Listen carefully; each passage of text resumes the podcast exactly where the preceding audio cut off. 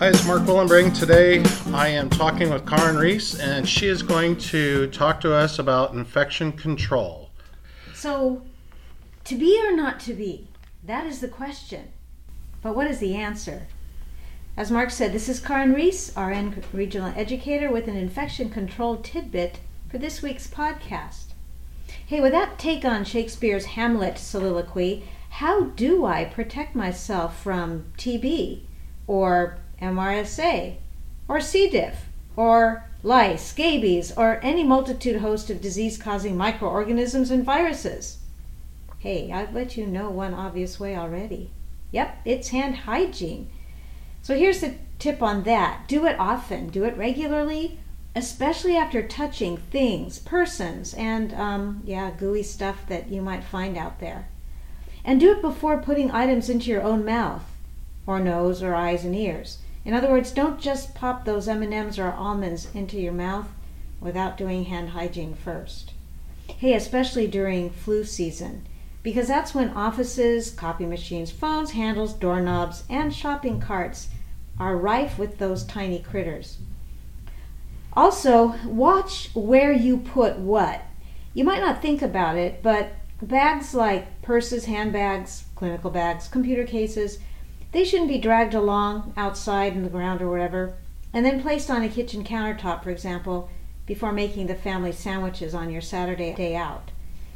So keep your bags equipment off the floor and on a clean hard surface. And if you think nasty things are on them, you can always wipe down those bags with isopropyl alcohol saturated paper towels.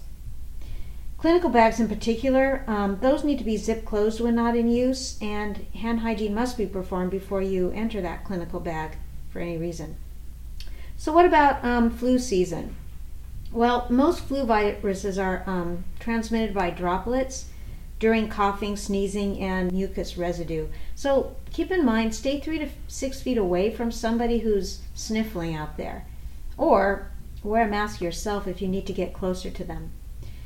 For yourself, if you're beginning to feel sick, stay away from other folk like colleagues and patients, family members, or simply wear a mask yourself to keep your yucky droplets from showering other people. Also, it's good to keep your own immune system healthy. You know how to do that? Yeah, the usual proper nutrition, fluid intake, rest, and exercise. And yeah, even when we're so very busy, all those things can help keep our immune system in good shape. Zinc and vitamin C are also good additional immune system boosters if you need that during flu season. Kind of takes the edge off the surroundings for you. Infection control is also about knowing the germs and how they are transmitted so you can avoid exposure and protect yourself. For instance, TB, it's airborne transmitted, and that one requires protection with a fitted N95 particulate respirator. MRSA and scabies, those are contact transmitted. So those require gown and gloves in order for you to, to be protected. Oh, and, and, don't bring your equipment, suitcase, or blanket around those critters because you'll probably end, end up taking them out with you. So, in summary, for infection control, um, a lot of, of it is about adopting these default behaviors that just keep your body protected. The hand hygiene, the distance, the careful placement and cleaning of equipment and personal items, all of that makes a difference in keeping those unwelcome disease carrying germs and viruses away from you and your loved ones.